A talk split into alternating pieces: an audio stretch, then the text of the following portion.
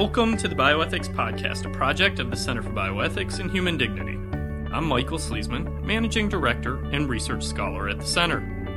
In this edition of the Bioethics Podcast, CBHD Senior Fellow C. Ben Mitchell, PhD, offers his editorial entitled Human Dignity and Biomedicine. The article originally appears in Ethics in Medicine, an international journal of bioethics, and is used by permission.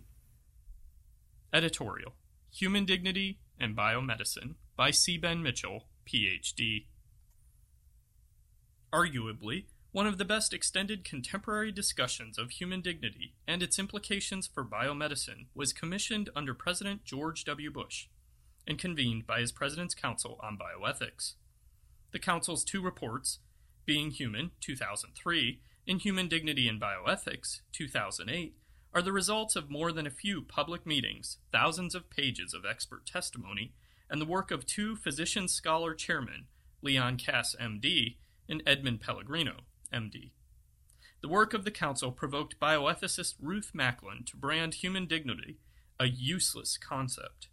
Cognitive scientist Steven Pinker even assailed the notion of dignity as stupidity. Nevertheless, both the term and the idea for which it stands continue to possess significant currency not only in the popular imagination, but especially in medicine and law.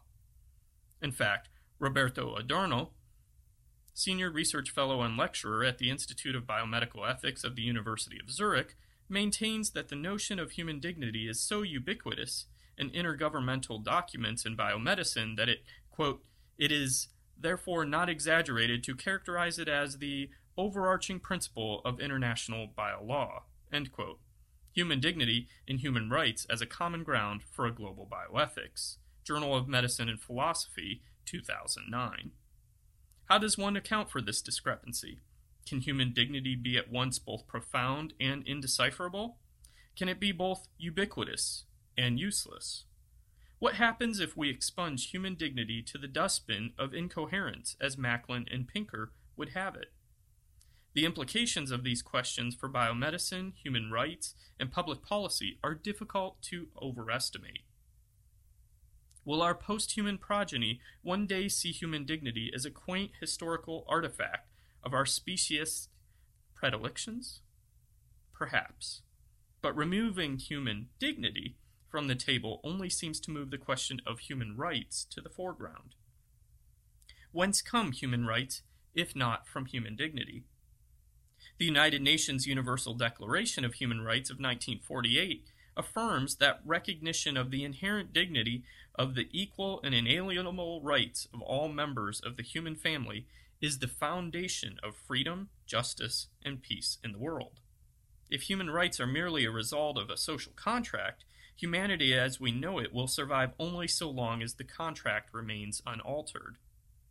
In light of the history that gave new birth to this tradition, namely the Nazi eugenics movement and the violations of human dignity that resulted from it, forfeiting the idea of inherent human dignity would seem potentially disastrous. Alternatively, if human dignity turns out to be just a placeholder for rational autonomy, then another precarious state of affairs may follow. What of those at the margins? Patients in a persistent vegetative state? Those with end stage Alzheimer's? Unborn children? And others would lack dignity and therefore human rights. But this seems counterintuitive. Why should one's ability to exercise free and rational choice be the ground of human dignity? As Patrick Lee and Robert George have recently argued, Quote, the criterion for full moral worth is having a nature that entails the capacity, whether existing in root form or developed to the point at which it is immediately exercisable, for conceptual thought and free choice, not the development of that basic natural capacity to some degree or another.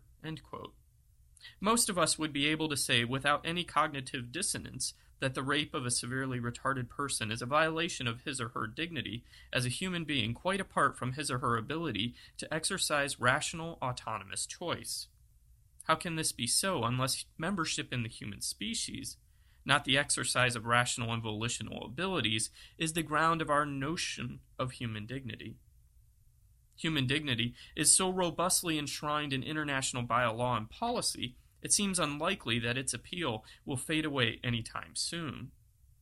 Instead, we should take the current controversy as an opportunity to reinvigorate its meaning. We must understand human dignity, therefore, as a first principle. That seems to be one of the significant ways we use the term in both ordinary language and in international policy. This, of course, does not resolve every difficulty. We may certainly ask questions of human dignity. What sort of thing is it? Why should we believe in it? What would follow if we do? What would follow if we do not?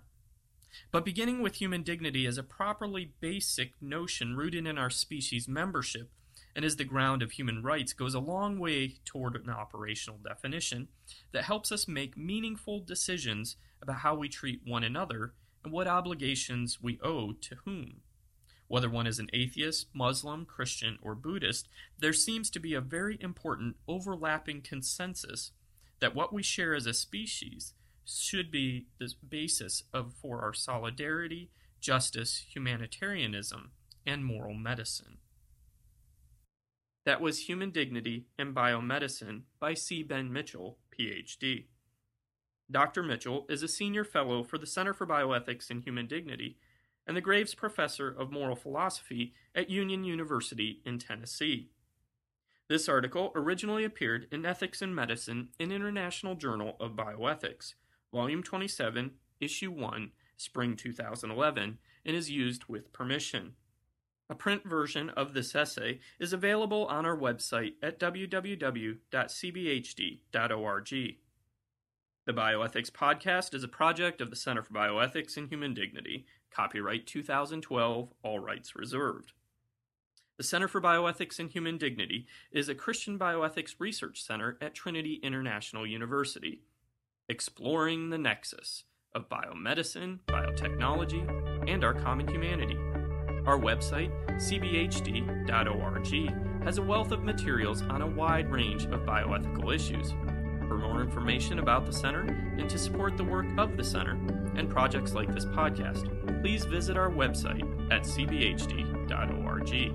My name is Michael Sleasman, and I'm the Managing Director and Research Scholar at the Center. Thank you for listening to the Bioethics Podcast.